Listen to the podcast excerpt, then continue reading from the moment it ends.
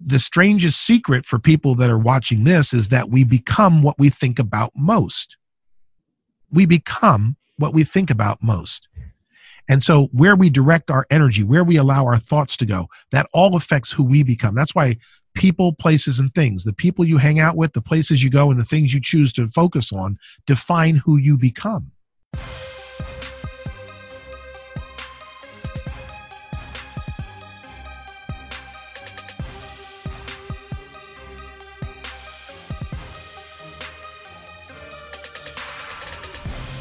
Today, we have a very special guest, Glenn Garnes, who is the founder of Small Business CEO, which is an organization devoted to helping small business owners achieve more. So they offer online courses, uh, mentorship.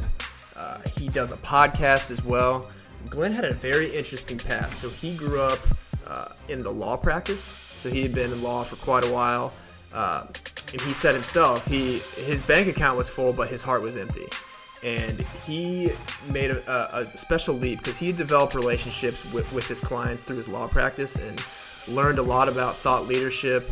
And that's kind of what allowed him to transition out and start his own business where he offered online courses, speaking, and it kind of evolved into what Small Business CEO is today. And he had a lot of great information to share. Uh, this was an interview that we did over the phone. We we haven't met Glenn in person before, but I'd spoken with him on the phone, and then we did uh, a Skype or whatever. Zoom, Tim, yeah, get Zoom, it right. Zoom TV. So this was a really good interview. Slager, what what did you get out of this? Uh, yeah, so it was cool. Um, I mean, you know me, I like kind of going in not meeting people. Mm-hmm. Um, a lot of times just because it, it, adds to the rawness of it. And this is one we were both kind of going in raw. I know you talked to him over the phone, but uh, he was super interesting guy, like super intriguing to talk to. He was just very captivating with his storytelling and and insights that he had and experiences along the way. And one of the biggest uh, things that we hit on was networking. And I know we talk a lot about networking here, and people are probably listening to this thinking, "I go to networking events; they're just they're the worst." I agree. And so, what Glenn talked about was when you go to something like that or, or, similar, whether it's you know casual, more formal, is go there to network, to connect other people to each other. Don't worry about connecting yourself to that person. That will happen automatically if you are there to genuinely help them without asking for anything in return. Mm-hmm. So he gave a good example. He was at one before where he met one person, found out what they were doing. He went and talked to someone else, found out what they did, and they were each looking for someone that did what the other person was yeah. doing. Brilliant. And so what he did, he said, "Hey, come with me over here." He took, say, he took Jim over here. He met John. Jim and John now have business together because of Glenn. Mm-hmm. Focus on doing that, and you will be the most memorable person in that room. Yeah. And so that was a, a big takeaway where I was like, man, that's that's big because you have to be genuinely interested in wanting to do that. Otherwise, it won't happen at all. Uh, but that will create a, a face and a name for you in that room for everyone else for a long time. So that was probably the biggest thing that, that I took away from that one. And I know we spent some time on that. Uh, but he had a lot of good insights, a lot of good wisdom, and I, I think this is a pretty valuable episode here. So, uh, without further ado, here we are sitting down with Glenn Garnes.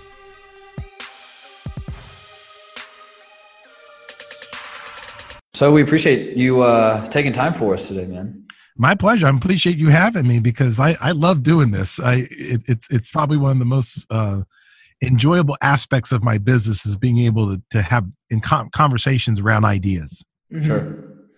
Yeah. So do you want to just?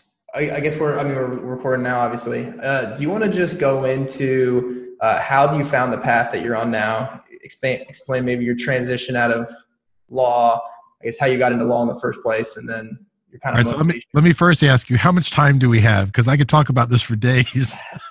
we got our next one's at six. We got yeah. two hours. Oh, we're not going to spend two hours. right, yeah. So. So.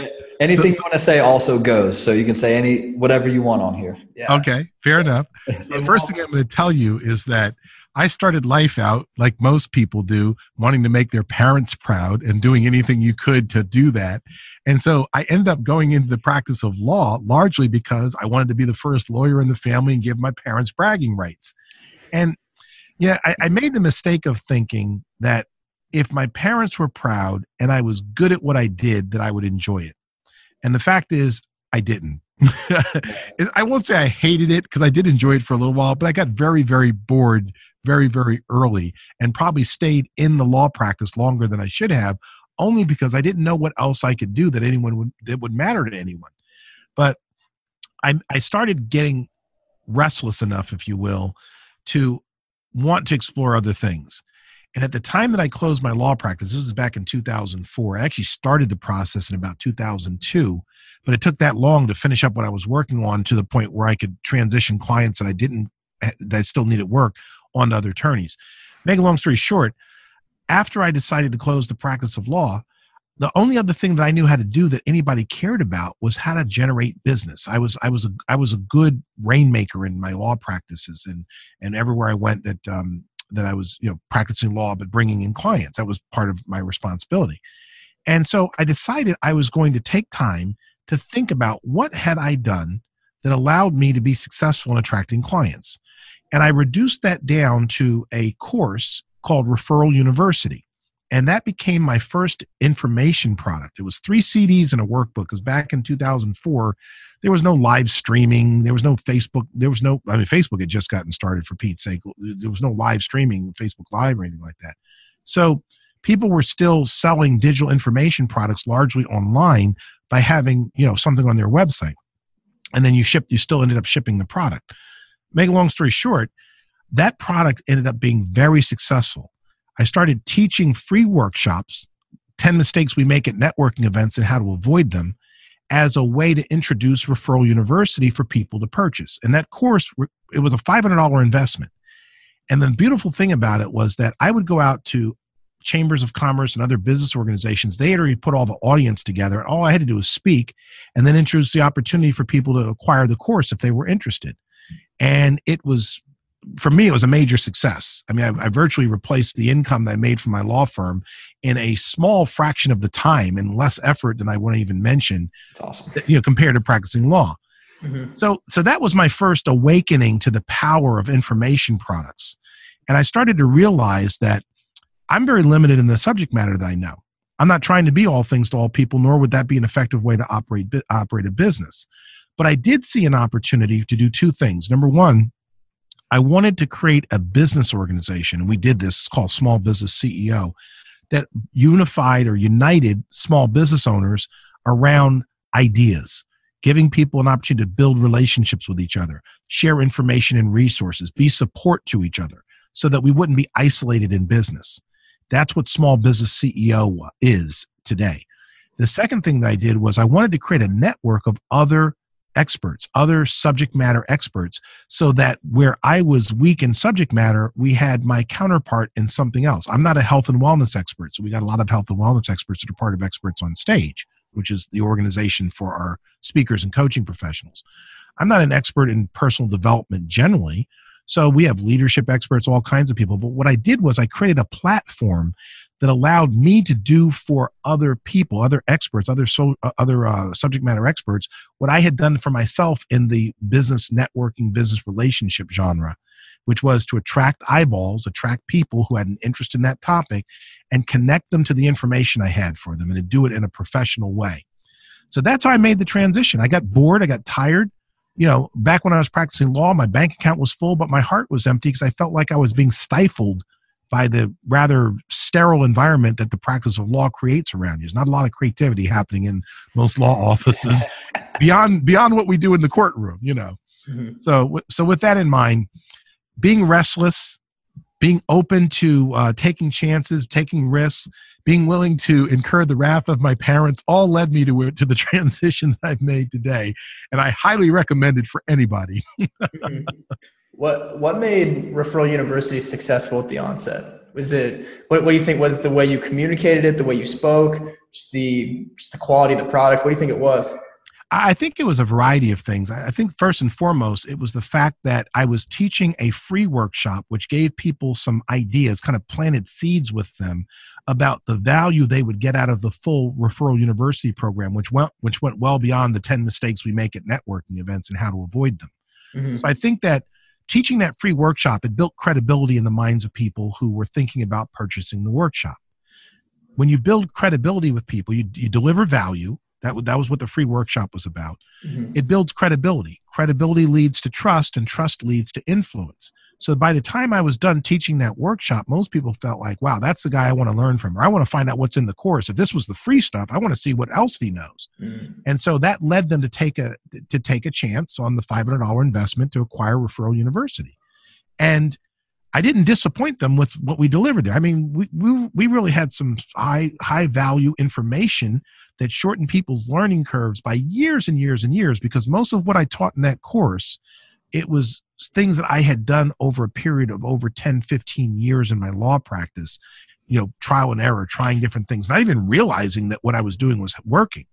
I, when I created the course, I really had to sit down and say, what did I do on a daily basis for the past 15 years that resulted in all this business coming to me? And as I reflected on that, I was like, wow, if I could put all that down into a course, I could shorten people's learning curves on all of this stuff by about 15 or 20 years. And that's exactly what we did in the course. And people, they were like, wow, I, it would have taken me eons to learn. I never would have thought of this, or wow, I didn't even think of that, you know, being a value. Sure. So I, I think that the free stuff on the front end that delivered real value, coupled with not disappointing them in the course, is what made it successful. Mm-hmm. We started getting more people buying the course because other people had acquired it than we did by having them come out to the events.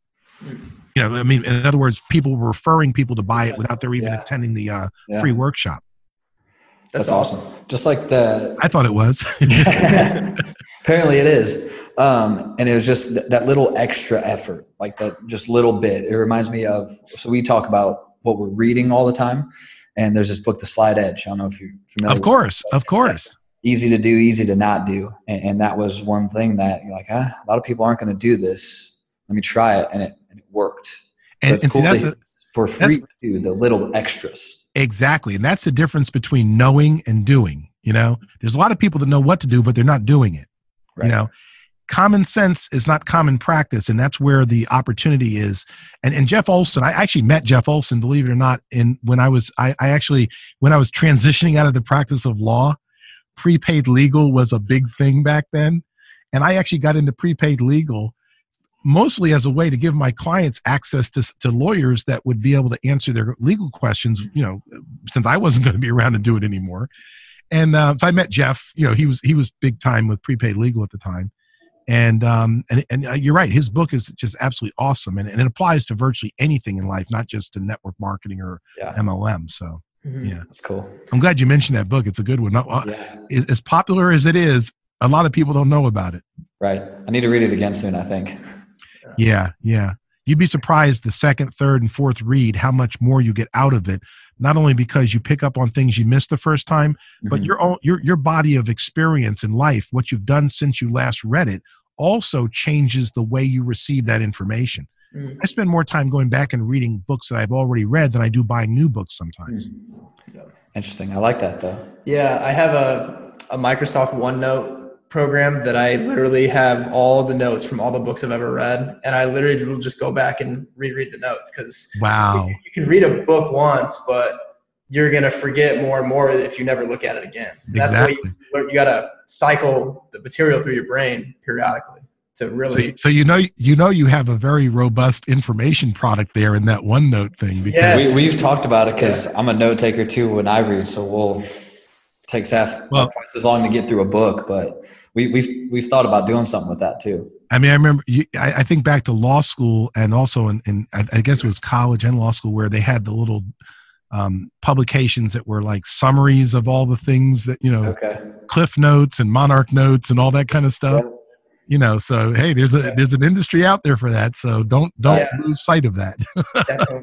And yeah, I going back to what you said about credibility too, and the fact that you took like 15 years of experience, like what you actually learned in the law practice, that adds to your credibility because you had actually walked those steps and gone through That's it. right.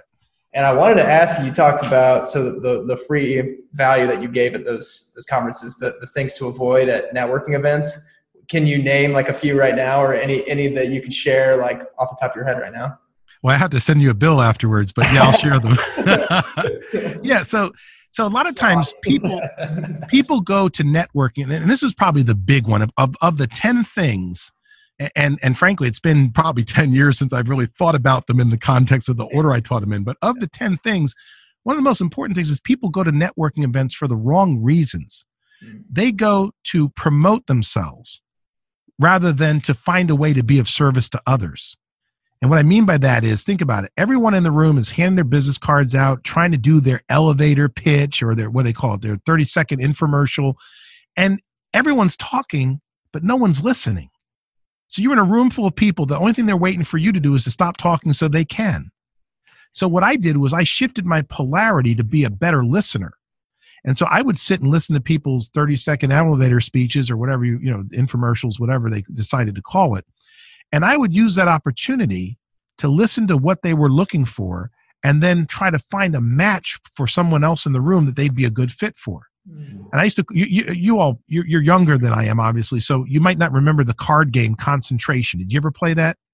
You take a deck of cards and you place them all face down. Concentration was about turning over a jack and trying to find another jack make a match. Okay. And the person that ends up with the most cards at the end of the uh, at the end of the game is the winner. So your goal was to find matches. So I used to play that at networking events. I used to go to a network event and I would talk to, you know, one of you and I would find out what are you looking for? Who you're looking to get connected to? What, what kinds of people are a good fit for you in your business? Who's your ideal client, et cetera, et cetera. I'd, I would spend all the time focused on them because I knew that as long as I had their business card, if I wanted to follow up with them, I'll talk to them next day or the day after that. I didn't have to try to pitch myself to them on the front end. So I would listen intently to what they were talking about and what they were interested in. And then as I'm circulating throughout the rest of the room, I'm looking for a match because I get to take both of them off the off the deck. I mean off the off the you know eh, off the playing field so to speak and they're mine. Now I've made two people happy because I listened and I connected them. You know? And if you if you can reverse your polarity in that fashion, and delay the immediate gratification need that most of us experience or got to make a sale got to make a sale you can make stronger relationships and stronger bonds because you become more memorable to the people I, will tell you I, I can't tell you how many times i have heard people comment about wow you know i've never seen anyone you know do that before you know, where I just literally take someone, you know, that I'm talking to, hey, let me introduce this guy over here. You say you're looking for a real estate agent. Let me introduce you a real estate friend of mine. He's over there. Let's go over and talk to him right now. And that's I that's I did all night long. And so you actually are adding value to that event because people around you are getting more out of it, but they remember you more than they remember the host of the event. Sure. So that's just one simple thing. It's common sense. It yeah. comes from Dale Carnegie's How to Win Friends and Influence People. Take a sincere interest in others before you expect them to take an interest in you. Yeah. So I just found my own unique way to implement that particular principle, which I didn't come up with that. I'm sure Dale Carnegie didn't come up with it. It was something he learned from somebody else. The point is, I found my own unique spin on how to implement it. Yeah, show that you were genuinely interested in what they were talking about. Yeah, like you said, yeah, and yeah. you actually want what's best for their business. You don't want exactly for your business. Exactly, and in the process, I made two new friends. Mm-hmm. The person that I introduced to the other, so now they're both they're both uh, very tied to me. That's awesome. So yeah, so that's just one, you know. So you can see if I had nine more of those, people are like, "Wow, I want to." Con-, you know, they had some good notes, probably. Yeah, like yeah, I'd be ready to buy the course now. I'll send you a link in a minute. it's interesting because the course does not technically exist anymore. Mm. I'm actually in the process right now of taking that same content and updating it. And this is another thing. I'm updating it to take into consideration today's technologies. Right. A lot of things have changed since 2004 when I first created that course. Like I said, there was no live streaming. LinkedIn was still kind of more like an employment website like monster.com more than it is a business network. Mm-hmm. There's so many things that have evolved since I created that content. I need to go back and reconsider it in light of the these changes. So I'm redoing the course, but instead of three CDs and a workbook, I now will have that as an online course that people can log into our learning center at abundancesociety.com and be able to get access to in there. Mm. So so I'm bringing I'm making what's old new by updating it and and making it relevant for today. You know, it's genius idea. Yeah, yeah, it's yeah. If it's a little dated, it's like, oh, what do I do here? I can't do that. Right. So, or there are better ways to do it today than there were back then. Sure. Yeah. Efficiency. Efficiency. I'm a, exactly. I'm kind of weird about efficiency. My last job, like they wouldn't listen to anything that would go fast. I'm like, ah, this is. I'm out. Time to get out of there, right? Yeah. Yeah. Yeah. but yeah, great book too. So uh, glad you dropped that one. How to Win Friends, Influence People. I've read that yeah. a few times. I mean, that's like the that's like the you know what is it the the gra- the granddaddy of them all when it comes to business relationships. Oh yeah, absolutely. And yeah, building off that the, the technology aspect of today's society and networking, what do you think? I want to get your opinion. What do you think is the best or the biggest opportunity out there, the best thing to be on? Because in my opinion, I think LinkedIn is is one of the better things to go out and connect with people. What are some like what would you say is the best way to get in touch with people in today's digital society? So the answer to that, from my perspective, is it depends on who you're trying to reach. Mm-hmm if you are trying to reach a millennial community and you want and, and, you're not necessarily looking for business professionals per se instagram might be a good place to be Mm-hmm. Now, Facebook used to be that you know all, all the millennials left Facebook because their parents followed them and they wanted to get you know, wanted to get away from them, and I totally get that. I'm a baby boomer, so I understand why my kids wouldn't friend me on Facebook. they wouldn't even friend you. Come on, man. No, I, my, my, my middle son, I had to beg him to let me connect tough, with Facebook. He said, "I'll let you connect on Facebook, so I'm never on there." yeah. so, so I think the first answer to the question is there is no better there is no the, the, best place to be is where your ideal client is or where the people you're looking to get connected to are. Mm-hmm. now that might be multiple communities. It might be instagram. It might be linkedin. It might be facebook. It might be youtube. It might be any number of places. But you have to first think about who am i trying to reach? And then that determines where the best place to go is to reach them. And it might be multiple places. Like i spent a lot of time on linkedin. Mm-hmm. so i met you guys but I also spend a lot of time on Facebook because there's a community of people there that I'm looking to tap into. I have a pretty strong presence on Instagram, but I frankly have not been as active in there as I as I once was. But I'm about to reinitiate that because we've got some new programs and some new uh, offerings that make Instagram relevant again for us. So you first have to take a look at who is it you're trying to reach, and then the next thing is does that platform support content that allows me to put my message out there in the best way possible. See, even though Instagram is a great place to meet millennials, you're very limited in terms of the, the way that you can put content out there. There's no article content. So if you like writing articles, that's not going to happen. Mm-hmm. Videos have to be very short. Yeah. And for the most part, you're talking about, you know, little, you know, images and, and memes as the vehicle by which you're delivering content. So if any of that limits your ability to deliver your message the way you want, you might want to look for millennials on LinkedIn where you have more options, more flexibility in terms of how you engage and, and share content. Does that make sense? Yeah, that makes perfect sense. Yeah. So it's really just a matter of deciding what's important to you and then picking the, you know, picking the best vehicle, the best community by which to reach the people you're seeking to reach. Yeah. Mm-hmm. And I guess zeroing in on LinkedIn, what's what's the best way to provide value and connect with people on LinkedIn? Like best practices? Like is it just a because I know with with because in my sales job I use it a lot and I use it to connect with people I'm trying to get in touch with. But at the same time, I don't want to just connect with someone I've never met before, blow them up with a message. Are there any like best practices that you can do to really build a relationship with people on LinkedIn? Yeah, so let's start with the initial connection that you make. Mm-hmm. A lot of people on LinkedIn make the mistake of connecting and not telling anybody why they chose to connect to them. So one of the things I do when someone just sends me an unsolicited connection, like I, I told you all exactly why I was reaching out to you, so there was no yeah. mystery to it. Exactly. But what I, what what I see often happen is people will connect to me. I have no idea where they came from or what they saw about me that was of interest. So I send them back a message saying, "Thank you for connecting with me on LinkedIn. Was there something specific about my profile that caught your eye? Please let me know how you found me and how I can help you." Now, the reverse of that is also true. If I'm reaching out to someone on LinkedIn, I tell them exactly why, what I saw in their profile that I thought was interesting, and I tell them what what the purpose for connecting would be. So now if they choose to connect, I know that they're at least tacitly interested in what I shared with them. So be specific when you reach out to people about why you're connecting. The second thing is that most people connect with the intention to sell rather than the intention to get to know. So find a way, just like we talked about, take a sincere interest in others before you take an in, before you expect them to take an interest in you. So I would say, you know, listen, I see you have a podcast, or I see you are a business coach, or I see you're whatever. I'd like to get to know you a little bit better so I can see who would be a good source or who would be a good referral for you. that was one of the principles I taught in the um, in the referral university program. Is you know take the pressure off of someone by having them understand you're not looking to make a sale to them today. So I'm not, you know, I'm looking to connect with you because I think I may be a good source of referrals for you. Many of my clients are looking for what you do, and I'd like to get to know you to see if you'd be a good person for me to make referrals to. That's great. Definitely guilty of the unsolicited. uh, oh, we froze. So you're just reversing you're reversing the order in which you do things. You'll get an opportunity to discuss collaboration and being able to refer, make uh, reciprocal referrals. But you start off by telling that person that if you like what you see and hear about what they do, you'd like to be a referral source for them before you ask them to do that for you. Mm-hmm. You know, good practice I can get into unsolicited uh, connections.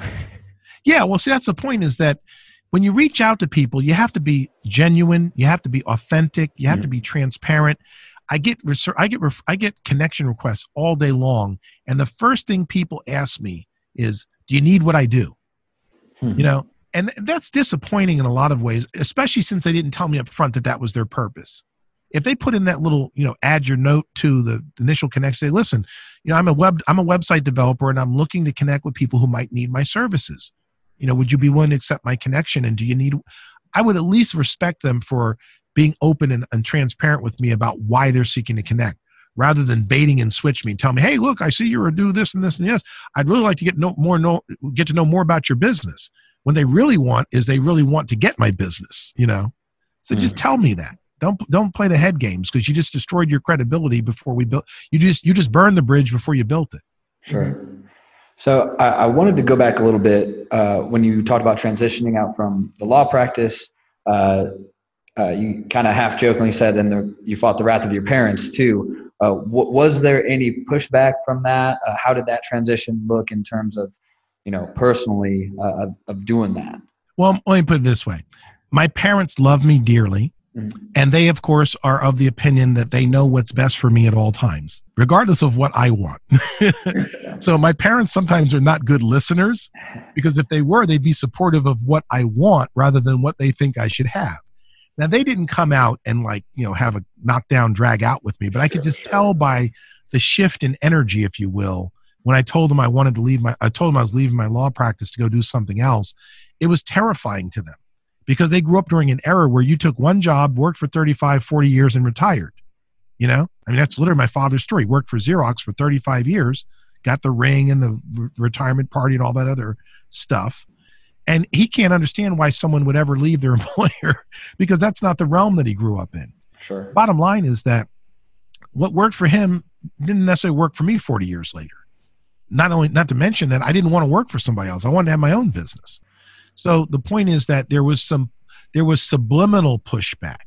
You could tell by the kinds of questions they asked. When I when I had a struggle in my business, instead of saying I told you so, he was basically saying, "Well, had you thought about maybe getting a job and going back to work?" Said, Dad, I didn't call you for advice on how to get a job. I called you to see if I could have a heart to heart with you about how to make what I want to do work. Mm-hmm. You see? But not being supportive of that at the level that he was supportive of me having a job or being in my law practice was the pushback. so, you know, again, you, you can't fault your parents for that. I mean, they're trying to do the best they can to give you the best advice they can, but you have to consider would you go to your dad or your mom for heart surgery? You know, so they can only give you advice on what they have experience with. Yeah. So don't expect them to understand entrepreneurship if they've never owned a business. Don't expect them to understand taking risks if they've always played it safe. You know, yeah. you're putting unrealistic expectations on them the same way they're trying to put them on you. So don't put the expectations on them to do stuff they're not able to do, and don't allow them to put them on you either. You can still love each other without necessarily following every advice, yeah. every piece of advice that's given. It's so interesting you said exactly that too of you put too much of an expectation that they can't deliver. It's it's unrealistic because uh, I'm reading about certain expectations you hold people to to where it's like they have no idea that they're trying to fill this standard that you made in your head and they have no idea about. Exactly. And see, but, one of the other things you got to think about is that your parents cannot be the source of all of your happiness. Mm-hmm. No matter how much they love you, they don't have experience with everything you need to know or you need to have access to. So, you know, my father, if, you know, through thinking back, if he had really wanted to help me with decisions I needed to make about being in business for myself, he would have said, Look, I have no experience with that, but let me connect you with a friend of mine that owns his own business. You talk to him. He's the one that knows about this stuff, you know? But instead, he tried to push me, he, he tried to steer me in the direction of what was comfortable for him. Sure. And I don't blame him for that.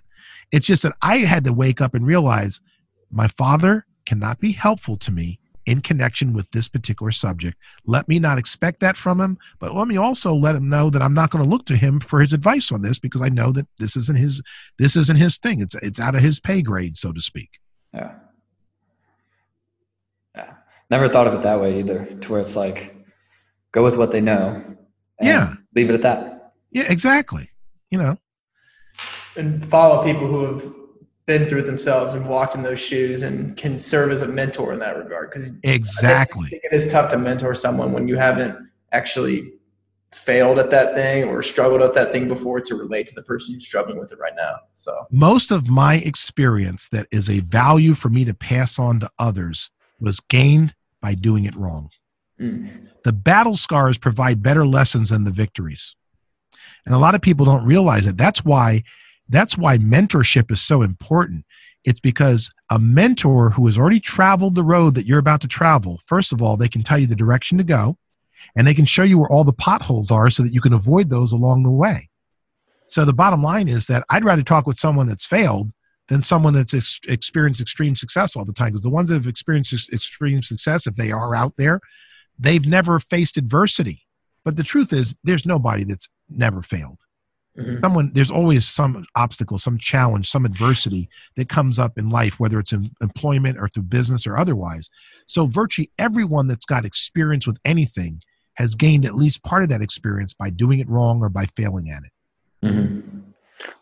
So, let me ask you this: when you when you were first transitioning out of the law practice, what type of partnerships did you strike up when you're going out? Was there anybody that served as a good mentor for you, a good guide? Anybody that you place your trust in, like relationship wise? Yeah, so so early, so you, it's interesting you should say partnerships because I actually wrote a book called "Let's Not Be Partners." it was all about bad partnerships. It was really it was really about how to pick the right people to go into business with for the right reasons. Mm. So I, I love that you mentioned though partnership in the connection with mentors because that's exactly what mentors can be. They're your partner in success. It's that they're giving you guidance. They're almost like on your board of directors when you allow them, when you structure the relationship that way. So early on, I had a very limited number of people that I was willing to take advice on, uh, take advice from, because I thought, like most egotistical lawyers, I had all the answers. Knew, you know, I was being successful. I thought I was creating all the success, and frankly, I would have been a lot more um, open to having mentors earlier on in my law career if I had failed a little bit more in the beginning make a long story short, I, I did have a few, I actually had clients. I was very fortunate to have clients that came to me for law advice that were giving me great business advice. And they were very successful and they've been multimillionaires in their businesses were coming to me because I was effective. I was good at what I did as a lawyer, mm-hmm. but I also was very young and inexperienced with business. And there's a difference between practicing law and being in business for yourself. I have much greater respect for entrepreneurs than I ever will for lawyers. And the main reason is that there's so much more risk, there's so much more decision making, there's so much more thought that goes into uh, creative thought and critical thinking that goes into building a business, scaling a business, expanding, seeing opportunities than there ever does going into the law, uh, for me at least, being in the practice of law. That's why as I became more experienced with business, saw all my clients being excited about their businesses, I was drawn more to entrepreneurship than I ever would have been to the practice of law. Mm-hmm. So some of my first mentors were business owners who I was learning from their from learning business from them while I was representing them in connection with their businesses. That makes sense. That's good. Yep. So, um, with, with as far as searching for mentors, those were happened to be people that you were kind of exchanging business with. If someone's like, "Man, I you know, I, I need to get a mentor. Like I don't have one. How, how would you recommend, or what would you look for? How would you seek those people out to be like, okay, I need to talk to this person. They might be what I need. So as you are going to business networking events, that's another reason to listen to people more than you talk. When you go to a business mixer or something like that, talk with some of the people who you know are more experienced in business, have been around the block a little bit. If you don't know who those people are in the room, one of the most powerful things you can do if you're going to go to a business networking event, a business mixer, is to contact the person who's organizing the event. The chances are that they know a lot of the people who will be attending the event. They're a center of influence and they can shorten your ability to get quality connections. If you if I, if I go to an event tonight, for example, I'm going to call two days, three days in advance and say to the person that's organizing the event, "Hey, look, my name is Glenn Garns. I'm a small business CEO. I'd uh-huh. like to attend your event, but I was wondering if you could answer a few questions for me. What kinds of professionals typically attend your event? Or I'm specifically looking to connect with this type of person. Are those the kinds of people that can that attend your event? And would you be willing to introduce me to them when I when I get there? So now I've taken a sincere interest in their event by edifying them over the fact that they're hosting the event and I'm relying on them and their expertise and who they should connect me with. Mm-hmm. So that's a great way to shorten your learning curve on who's in the room. If you're in the room with 100 people, you can't meet all of them to try to find the one person you wanted to connect with. Sure. You know? So that that's first and foremost. So then once you get introduced to someone, spend more time focused on asking them questions, getting to know them, let them have the mic so to speak Okay. And then as you get to know them, you can assess for yourself whether this is the kind of person that could offer value to me as a mentor. And then I would approach them and say, listen, I really enjoyed our conversation the other day. You know, to be honest with you, you're the kind of person I think I could learn from. Would you be interested in taking me under your wing and teaching me some of the things that you know? First of all, that feeds someone's ego to be told, hey, look, you you look like you'd be a great person for me to learn from. And they're thinking to themselves, you're damn right I am. But at the same time, at the same time, you also want to find a way to offer value to them. So you say to them, listen, if you were willing to take me under your wing and teach me some of the things that you know, what could I do to help you with some goals or some things that you have on your plate? How can I serve? How can I be of service to you? So at least it's a reciprocal exchange of value. Mm-hmm. But it's even better if you find a way to be of service to them first. So I would say, listen, who else are you looking to get connected to? How can, you know, what's something I could do right now that would make a difference in your business or something that you have as a goal. Because it doesn't always have to be business. Maybe they just want to know where they could score tickets to the you know the the, the something that's coming into town that you might have connections with.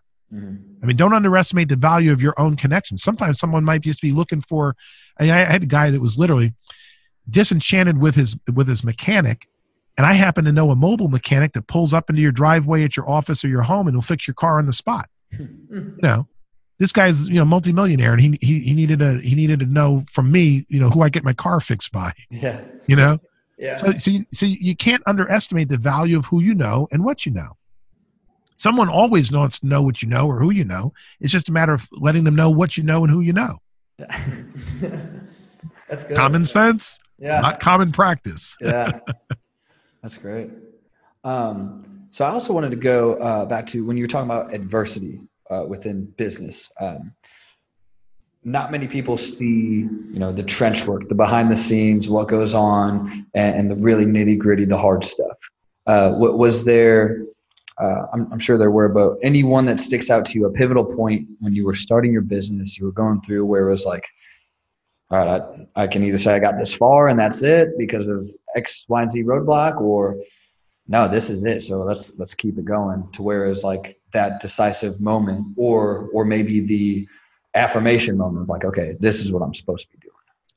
Yeah, so so there are always pivotal moments taking place. I got pivotal moments taking place right now where I'm always questioning myself: Is this the right direction to go in? Should I be doing this? Should I should I, you know, cash in my chips and go do something else? We as entrepreneurs we always go through that analysis. As long as it is a process of analysis and not a matter of allowing challenges to defeat us. As a as an entrepreneur one of the most important things we can do is to be persistent meaning not to give up at the first time, sign of resistant resistance and to be patient because things don't automatically happen overnight just because you've decided to move in a new direction you know? So the short answer is i have had any number of you know pivotal moments in my business. And I've also used those moments to make course corrections, adjustments in the direction that I was going. You know, like I said, when I first got started with out of the practice of law, I created a digital information product, had magnificent success with it. Then it started another business that was mediocre in, in, in results and was disappointing in a lot of ways. Um, but I used what I learned from that to evolve that business. It was called Shop in US City. As I was looking, I created a, a web portal to promote local businesses. And it made sense, but it was not, it didn't, the outcome wasn't what I was expecting in terms of the result and the and the impact. So I learned from that experience and then evolved it to, you know, Shop in US Cities 2.0, but we called it something else. That didn't do it. So we evolved a, you know, Village Connector 3.0 and, and added some other things. And frankly, everything that we're doing today has been an evolution of what we started over 20, almost 20 years ago now, when I first got started with, you know, the, the, the digital information product. Mm. So rather than give up, I gave more effort. I gave more thought. I was very cerebral about t- you know reflecting on what I learned from the experience. What's missing in this equation rather than up oh, time to pack our tent and go home. Let me go call my father and see if he can help me get a job. you know what I'm saying? Yeah. So so you you can't let disappointment define you. You have to be willing to learn from experience. There's a book out here by John Maxwell called Failing Forward. Mm-hmm. Failure is never final unless you allow it to cause you to cash in all your chips. You know, Failure is the process by which we learn. And so it should be embraced. The only, problem is the school system and everyone around us, it, it, it, it penalizes you for failure. So if you're if you're going to be penalized for failing, you're going to try less. You're not going to take risks. You're not going to go. I mean, you, you all went to college. Yes, sir. That's I, I my condolences to both of you. Um, but because you, you know, eighty percent of millionaires uh, don't have never been to college. Just saying, you know. Um, but here's the point: if you go and take a hard course, no matter how much you learn from that, unless you score a high grade in it, you're going to be penalized for that. I've, I mean, some of the some of the courses I scored the lowest in, I actually learned the most from, but it wasn't reflected in my grade. But if I had, if I'd shied away from taking the course, I wouldn't have learned. I would have had a better transcript, but I wouldn't have had a better learning experience. Sure. So, I like to encourage people to take chances and to view them as experiments you know scientists live in the perfect world as far as i'm concerned because the whole purpose of conducting the experiment is to see what the outcome will be. They're not worried about the grade they're going to get at the end. They're like let's try this and see what happens. I mean that's what life should be about not like oh we better not do that. That's risky. What if that doesn't work? What if it doesn't work? What if why don't you focus on what would you learn by doing it? Mm. you see? So it's an attitudinal thing. This is where jeff olson's slight edge comes into play. I mean you know jeff would be completely in harmony with this you know you take risks to learn. You take risks to try things see how see what the outcome will be. So if we approach life that everything we do is an experiment and our goal is to see what if we do this what will the outcome be? Let's go find out what it would be like to do this go in this direction try this business. You know we don't know until we try but if we don't try we'll never know. Well i'm ready to run through this window out here tim. I don't know about you. Now, now here's the other thing. I love that but we already know what the outcome of that can be because you learned that from mentors. so here's the other side of that. Not every lesson you learn has to be something that you experience firsthand. Yeah. If somebody's already run out a window, check with them and see how that came out for them. I should have used brick wall. Yeah. You got me, you got me jazzed up, Glenn. So there's so there's four ways that we learn and and this and I'm being serious about this, but but that was a good that was cute, you know, for us to to have that little you know, discussion. so we learned first formal knowledge. That's taking a course, you know, reading a book or whatever, and that's that's great. That provides a foundational experience for us that allows us to engage in the next and most important form of knowledge, or the next most important form of knowledge, which is activity knowledge.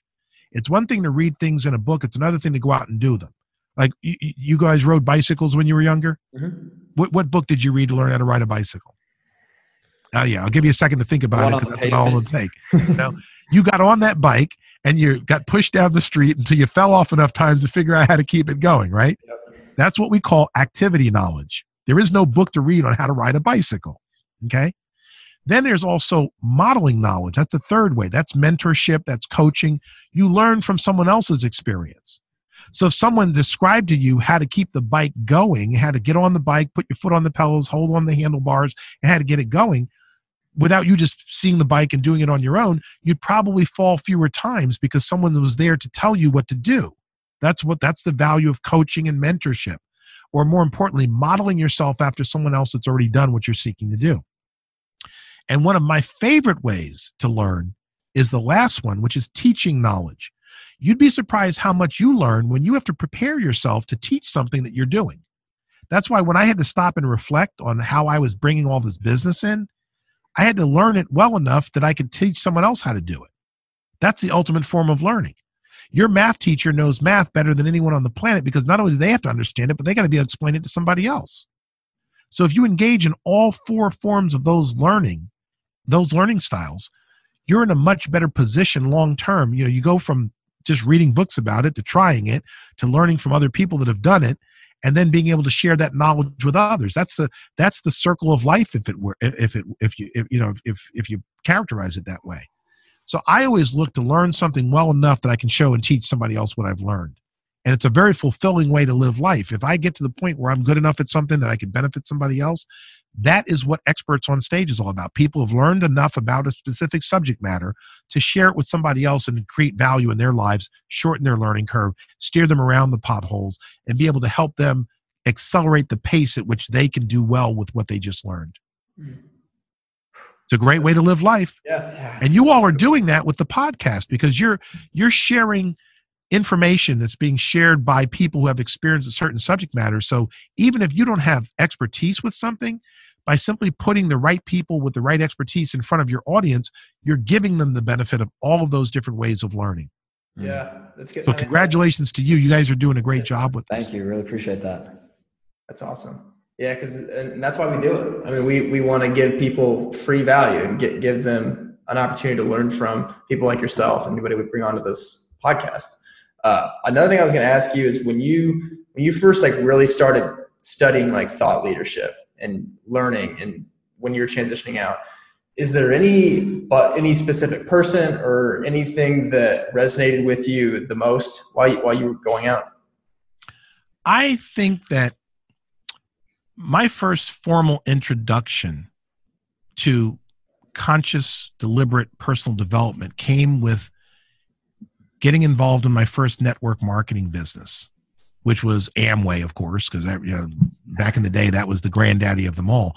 But the most important thing about being involved in the Amway business, and I'm not an advocate for Amway, and I'm not sales rep, I'm not involved, was because they were also promoting personal development used to buy books and tapes and listen to them and they you know it, basically became a, a a, a formal way to learn and and frankly that business model became more important for what i learned than what i earned because frankly i didn't earn very much.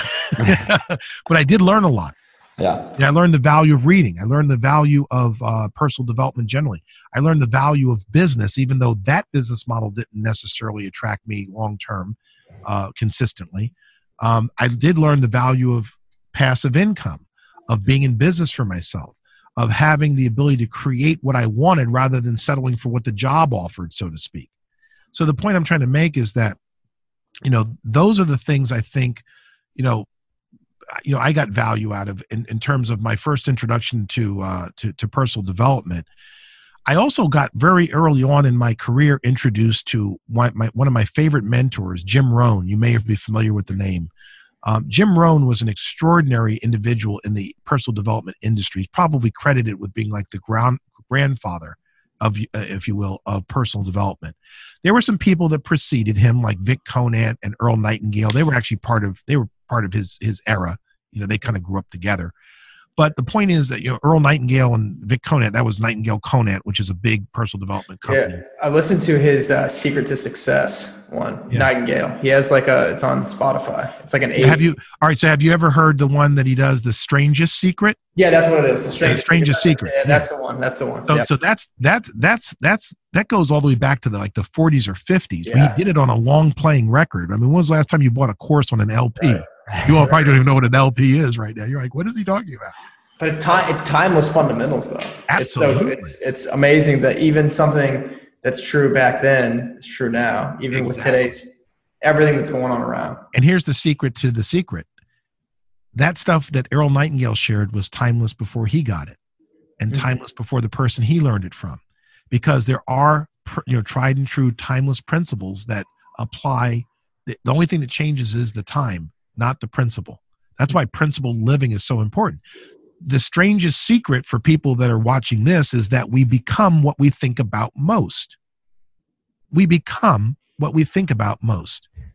And so, where we direct our energy, where we allow our thoughts to go, that all affects who we become. That's why people, places, and things, the people you hang out with, the places you go, and the things you choose to focus on define who you become.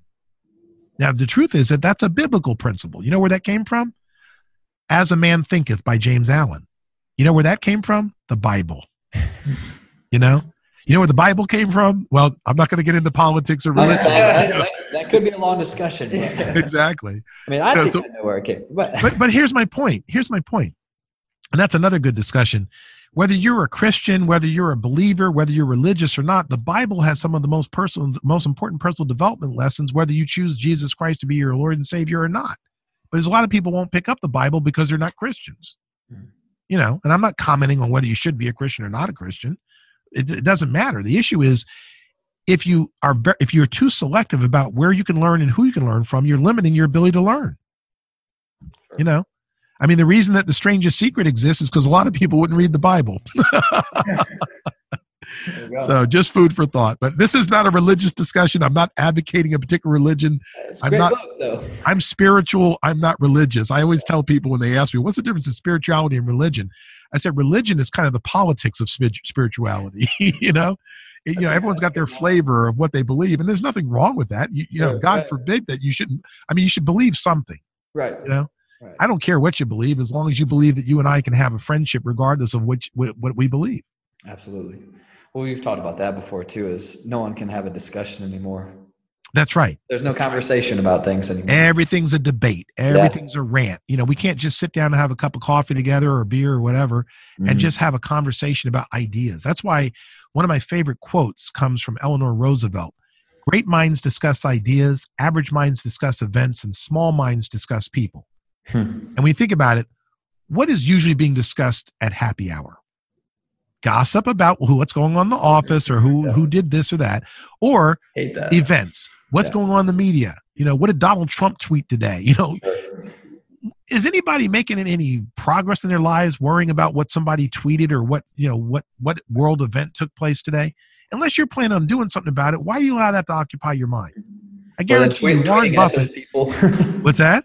Average people tweeting at all those people too like exactly it's just it's just it's just it's just one big it's just one big rant taking place but here's where the here's where the opportunity is created there people like warren buffett if they pay attention to somebody somebody's tweeting or something someone's tweeting they're using that as a vehicle to create something mm-hmm. not to be not to jump in on one side of the argument so to speak you know yeah. great minds discuss ideas and if you find yourself discussing anything other than ideas I really have questions about whether you're trying to achieve greatness. And greatness is not about you being great, it's about accomplishing more, it's about creating a greater impact for others. You know, one of the things that um, Jim Rohn, one of my favorite quotes from him is that if you want to achieve greatness, find a way to serve the many. For service to many leads to greatness. He wasn't talking about you're great and you're like you're you're he's talking about if you want to increase your ability to have an impact for others, find a way to serve people you know, Zig Ziglar said, if you help enough people get what they want, you can have everything you want. You know, these people, these guys were very philosophical, very principled. They shared tidbits of wisdom that are ageless. And we have them go over our heads because we're too focused on, is this going to put money in my pocket? If you want more money in your pocket, find a way to serve more people. Mm-hmm. Find a way to help people get what they want. Take the focus on you and put it on the people that would be supporting your efforts in your business if you were d- delivering value to them. You know? We don't learn that in school. We learn how to go work for somebody else, mm-hmm. you know? And usually, most people, they get paid what their position is worth, not what they're worth. And typically, your paycheck reflects this, the, the, reflects the size of the problems you're able to solve. That's why people working at McDonald's, flipping a hamburger isn't a big problem for McDonald's. They got machines that'll do that now, you know? So, all I'm saying to you is that you know, when we think about where we allow our focus, where we allow our thoughts, where we allow our attention to go, that usually is a clue to what's going on in our lives. Hmm. If you want better results in your life, focus on on higher level things like ideas. Makes You know, sense. the news media will still be there. What's going on in the world will still be there. Yeah. People will still be gossiping at happy hour after you read the book. Yeah, right, right. That's good.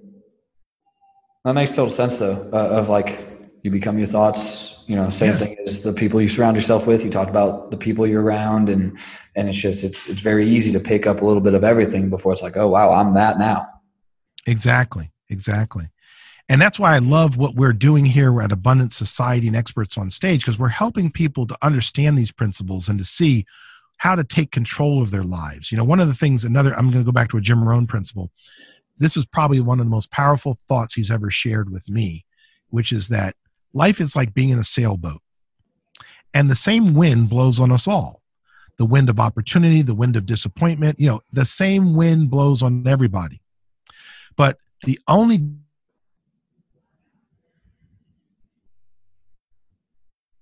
I know. Some people set their sails to take advantage of the direction the wind are go, is going, and some people never set their sails at all, so they just get blown in whatever direction life takes them. Sure. So if you want to be more successful in in, in crafting the life you you you deserve, you need to learn sailing. You need to learn how to sail your ship Hmm. because otherwise you're putting your destiny in someone else's uh, control. That's uh, we've talked about that. That's something we just we couldn't do anymore in our prior jobs. Where it's like, this is not it. Like it's yeah, not like yeah, this is not the next 40, 50 years. exactly. And So feel in order to learn how to sail, you have to read books. You have to have mentors. I mean, think about it. How many people learn how to sail by just jumping in a sailboat? They usually take lessons, Sure. Coaching and mentorship. They at least watch videos today to mm. learn how somebody's doing something. So we have to be prepared to constantly educate ourselves. And that's really Jim Rohn, Zig Ziglar, anybody that's in Charlie Tremendous Jones, any of these personal development gurus that have come up over the years is encouraging us to make learning a lifestyle, not something we did one time. You know, you know, you can't take a shower and expect it to last forever. We do that on a daily basis. The same is true of learning. That's gold. I like that a lot. Yeah. That's awesome. And none of this is original material for me, so don't give me credit for it. I consider myself to be a good student, but not necessarily an expert on these things. Hey, close enough. You're teaching us, and it sounds pretty good. So, Yeah, yeah. Well, it, it, it sounds good, but it works out even better when you do something with it. So Oh, Yeah. your viewers, hopefully your listeners will, will benefit from some of these things we've talked about today. Hopefully you all will benefit from them. Already And have. I certainly, sure. I certainly appreciate the fact that you've given me the opportunity to to share these little perspectives. I'll say from from my own, you know, my own uh, experience. Absolutely. And at the end of the day, like all that information, it's out there. Like everything's out there for everybody to go get. But it's just the people who have used it as a tool to help the world around them and convey that information to other people that I feel like are the ones that are truly successful. Well, that's another. That's a whole nother show, man. Let me tell you why. You're absolutely right. It's with all this information that's out here on YouTube and everywhere else you can go. It's amazing what people choose to put give their attention to versus what they could have given their attention to. Mhm. You know, they could have watched Earl Nightingale and understood the strangest secret, which probably would have kept them away from other things that they allowed to occupy their time and their their their attention. But we we sometimes get off track. Anybody can get off track. I get off the track off track all the time. Fortunately, I have been more successful at bringing myself back to focus, bringing myself back to center when I've learned when I've gotten off track. So I've learned, hey, I'm not getting the results I want. Something's not right. Let me stop and reflect. Let me see what's going on here. You know, a lot of people don't know that. You know, if they know anything about rockets and and and about you know NASA and about you know, um, I'm trying to think of the, a- a spaceship or a rocket is off target 80% of the time it's in the air. And if it weren't for the fact that the computers are making constant adjustments to keep it on target, it would never reach its destination. So we are like rockets being launched, but it's up to us to keep things on track by constantly making those adjustments, being aware of where we are. Are we on track? If not, what do we need to get back on track? The Mhm. computer is our brain, our mind, our, our attitude, our mindset. And we've got to be willing to nurture and to adjust and to uh, uh, to improve that mindset so that we get to the destination whatever it is that we set for ourselves. See most people don't have a destination. They don't have goals. They don't have a plan. So it's no it's, it's it's no wonder that they're not achieving what they want to achieve they haven't decided what they want. Yeah. How can your life be about X and you haven't even decided what X is? You know, that's why in algebra you always said let X represent something, but for most people they've never decided what X represents. Yeah. And I failed algebra, by the way, but I did learn that much. Hey, stuck with you today, so it must be important. that was an awful experiment. That's funny. Uh, Tim, you got anything else, man? No, I, I think uh, we've covered a lot of good stuff. Like you said, we, Yeah. we could have spoken for hours, but I'm glad that we talked about what we did this past hour because I know a lot of people are going to find value from this, and you, you you dropped a lot of good knowledge bombs. 100%. well, if nothing else, we had a good time, right? I had a great time. I get to know you guys. Now, I didn't get to know you as well as I will over time. So let's make sure we stay together, stay connected. We'll do. And I would love to have you all be on my radio show. We'll talk more about what that would be. I have a radio show called uh, Get Ready to Profit with Small Business CEO. It's Awesome. on iTunes and Stitcher and TuneIn and all those places. Yeah, But the bottom line is that I want to flip the script and have you all be on my show. We'll we'll we'll find out from the millennial perspective what you all have to share. Okay. yeah, That'd be awesome. We would love that. That'd be such a good time. that would be the first Fantastic. time that us as a pair, as a show, have been on someone been- else's. So that yeah. would be awesome. That'd be We very. Well, love- we'll, we we will definitely do that then, and uh, I will certainly let's let's let's talk about when we can get that done. Because I would love to be able to do that. Hundred Sure. percent. Awesome. All right, gentlemen, is there anything else I can do today? Uh, Glenn, where can people find you? Um, right here. I never leave this office. Um, So, so the best place to connect with me, and, and, and this is a way for me to connect with you in a way that offers value. I have a website called tipsonsuccess.com, www.tipsonsuccess.com. On that website, there's two portals. One is for people that are interested in general personal development, and one is for people that are interested in business and entrepreneurship. And you can be interested in both. The reason I mention that is that if you go there and you click the link for either one or the other or both, you have the ability to get on a mailing list that taps you into a lot of the resources I talked about. For example, the entrepreneurial resources. I give my book, Let's Not Be Partners, the audio version and the and the PDF download. I give that away for free today, where it used to cost 30 bucks for people to buy that from me. I give that away for free as an incentive for people to get tapped into our entrepreneur community, partners in profit where I have the ability to help them and mentor them and give them free information that allows them to start exploring the world of entrepreneurship. We have um, in the general personal development portal for Abundant Society, we have the life plan blueprint where I offer a three step process I learned from Napoleon Hill on how to form a life plan or how to create a plan on how you're going to do anything. It's so simple. It's three steps, A, B, C, one, two, three. If you can't figure that out, then you should just, you know, let somebody else run your life. You know, get a job. but my point is, and I'm not bad mouthing employment because you can do a lot through an employment position if you if you're purposeful about it. But here's the point. If you go to tipsonsuccess.com, you've got access to a plethora of free resources that put you in a better position to start embracing your superpower, to determining what it is that you can do to take control of your future and start dictating your results instead of being subject to them. That's the best place to get connected. All right. And then on social media, I'm everywhere. Glenn, you know, Glenn Garnes on LinkedIn, Glenn Garnes on Facebook, Glenn Garnes on on uh, Instagram, Glenn Garnes on um, uh, on on on uh, Twitter. Okay. Great. Yeah, we'll uh, we'll be sure to link all that in our, our show notes as well. Sounds good. All right, Glenn. Thank you so much again. We really appreciate it. My pleasure, gentlemen. Thank you. Keep up the great work you're doing, and thank you for making a difference in the world. We'll do likewise. Thank, thank you to you as well. Take care now. See ya. Bye.